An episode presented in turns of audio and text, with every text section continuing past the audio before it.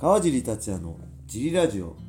はい皆さんどうもです、えー今日も茨城県つくば市並木ショッピングセンターにある初めての人のための格闘技フィットネスジムファイトボックスフィットネスからお送りしています、はい。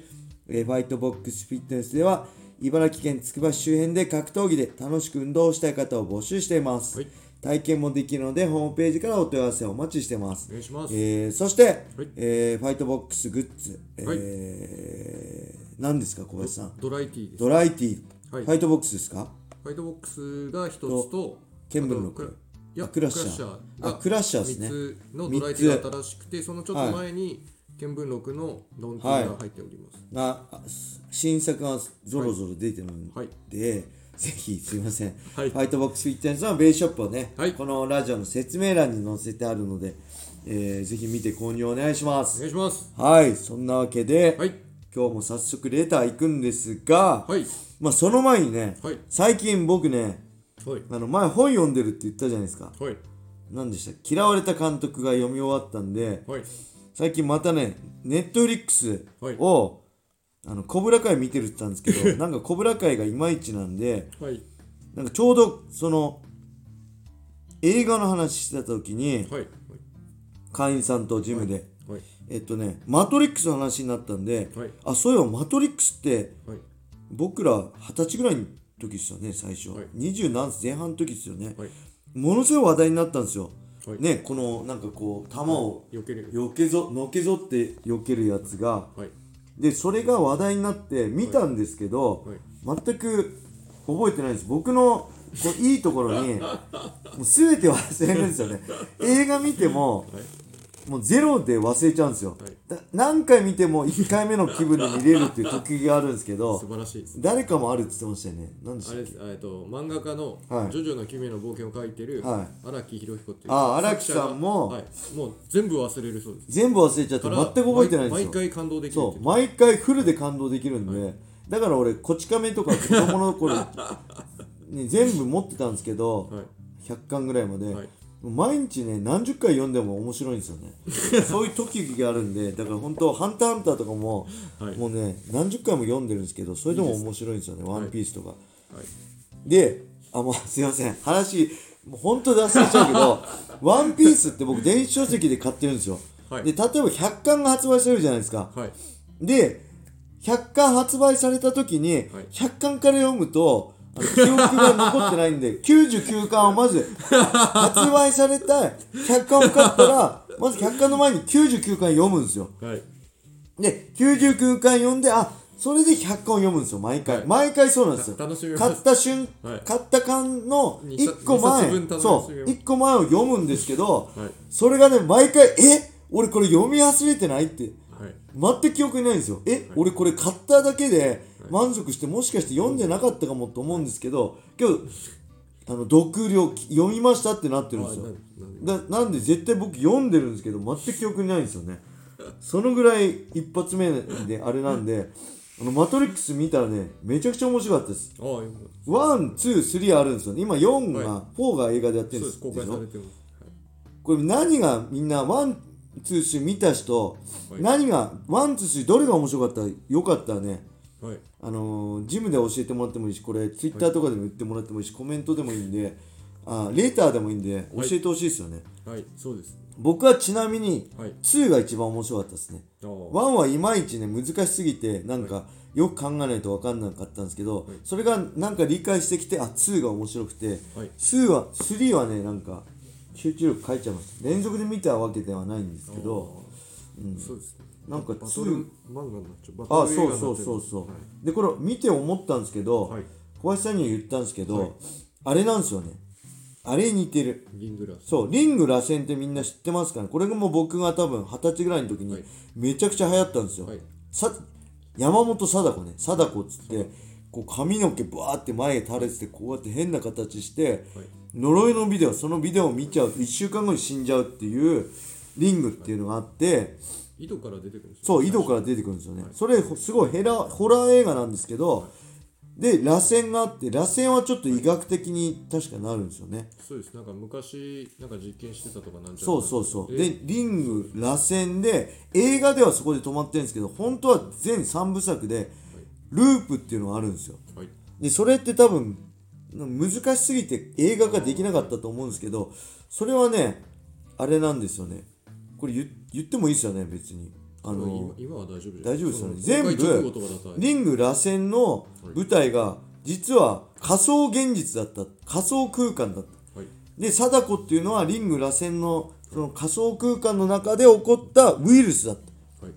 ウイルスが発生してバーってみんな死んじゃったみたいな、はい。そういう物語なんですよループって、はい。でそれをすごい似てるじゃないですか。マトリックスも仮想現実の中に、はいえー AI の中にはい。ウイルスがはい。出たってことですよね。そうですそういう物語なんで、はい。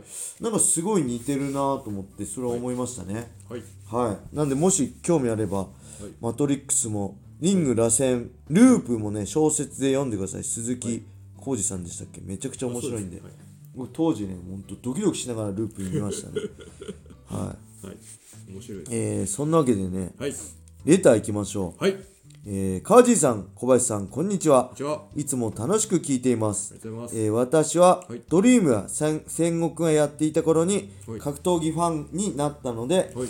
当時チャンピオンだった青木選手やはい。北岡選手の足関節の強さが印象に残ってます、はい。えー素人としては、はい。総合格闘家は足関節を徹底的に練習すれば、はい。彼らのように勝てるのではと安易に考えてしまうのですが、はい。えー現実には、えー足関節を使う選手は非常に少ないですよね、はい。えーそこで質問なのですが、はい。やはり足関節はマスターするのは難しいものなのでしょうか、えー足関節主体で戦うことのはい。デメリットなども教えていただけると嬉しいです。はい。はいありがとうございます。はいえー、っとねこれあれですねまず青木真也はドリームでエディ・アルバレスと、えー川尻達也っていう人に足関節勝ってます。うねられましたね僕。アキレス腱なんですけどアキレスもボキボキいってはいあとね内側靭帯もヒールホールドみたいに内側靭帯もはい。ブチっていきましたね。もうあこれ決められてる時にあもうこれ終わったなと思思ってもうあまりブチブチブチブチ言ってたんで膝と足首があもうこれ終わったもう選手生命終わったなと思って、もうタップしなくていいやと思ってたんですけど、はい。なんとかその後も現役で続けられましたね。当時はもうあ無理だなと思いました。あまりにもえぐくて。はい。で北岡悟選手も戦国ではい。五味隆則選手だったりに足関節病説してますよね。はい。ただね、まあ、これこれ、まあ、この時の北岡選手はあまりにも神がかってたと思うのと青木選手の場合は、えーいわゆるこう足換行くぞっていう形じゃなくて、まあフェイントっていうかカウンター的な感じの足関節でしたよね。で日本でね一番有名足関節有名といえば今成さんなんですけど、はい。今成さんもなかなか足関節だけではね勝ってないですよね。この前の滝沢戦もそうだし、ね、寒天戦もそうだし古くは弱気もハンセンとのに思いっきりカウンターの膝食らって KO 待ちしてたりね。で最近で言えば、まあ、USC のライアン・ホール、足関節得意な人も、えっ、とね BJ ペンには確か、えーヒールで勝ったと思うんですけどそれ以外は結構判定とかしっかりか違う関節で勝ってますよね。はい。あとはワンのね、ゲイリー・トノンっていうはい、めちゃくちゃグラップリング強いし、足関節めちゃくちゃサドルロークからのヒールとか得意な人も、えー中原祐希選手には足関で勝ったんですけど、他はしっかりパウンドとか、えー他の関節技、チョークとかね、で勝ってギロチンだっけかなとかで勝ってると思うんですよね。これ、まあ理由もあって、やっぱりね、こう体の遠い場所にある関節って握られやすいんですよ。抑えられないんで、はいだから足首だったり腕十字も皆さんこれ詳しい人あんま試合で決まらなくないですか？どっちかっていうとギロチンとかリアネイキッドチョークが多くないですか？あれってしっかりやっぱ締める系の方が我慢できないんですよね。落ちちゃうんで三角締めとか。ただ関節技って腕十字とか逃げをずらせようと思えばずらせたりするんであと体の中心部にあるね首とかより体の、あのー遠い場所にある足首とかね、まあ、腕十字はね、肩、肘関節なんでそこまで遠くないかもしれないですけど、やっぱり体の中心にある関節の方が決めやすいですよね。なんで、まあ、ふ普通に考えて、まあ、足関節もそうだし、腕関節も、あのーまあ、アームロックはしっかり、これなんで決まりやすいのかっていうと、あの上からのアームロックね。はいどあの上半身を固定できるからですね。押さえ込んで上半身を固定できるから、えー決まりやすいんだって、十字とかね、足関節って上半身をあんまり固定しづらいんで、結構逃げやすいんですよね。なんで、現代 MMA ではなかなか、まあ、必殺技っていうか、この、なんだろう、こう、意識されてないところでパッて決めるのはできるかもしれないけど、はい足関行くぞ、足関行くぞっていう人が足関節取るのはすごい難しいし、足関節握られた後の対処で結構ね、あの足関節取られながら思いっきりかかとで顔面蹴られたりとかパウンド食らったりすることもあるんで、はい。えーその逃げられた後のリスクも大きいのでし下になっちゃうしね基本的には下下になっちゃうしそういうのもあって、まあ、MMA で足関節を主武器にするのははい。すごい難しいんじゃないかなって思います。あと汗かけばかくほど滑るしね、あのーやっぱ胴体を教える抑えるチョークとかギロチン系は滑っててもあの押さえつけられるんで決められますけど肩固めとかね。はい。けど、あのーさっきも言ったように先端足首だったりは非常に握られやすいんで腕十字とかね肘だったりね。なんでそういうのも含めてなかなか難しいんじゃないかなと思います。はい。はい。レターありがとうございました。引き続きレターをどしどしお待ちしてまおす。よろしくお願いします。はい。それでは今日はこれで終わりにしたいと思います、はい。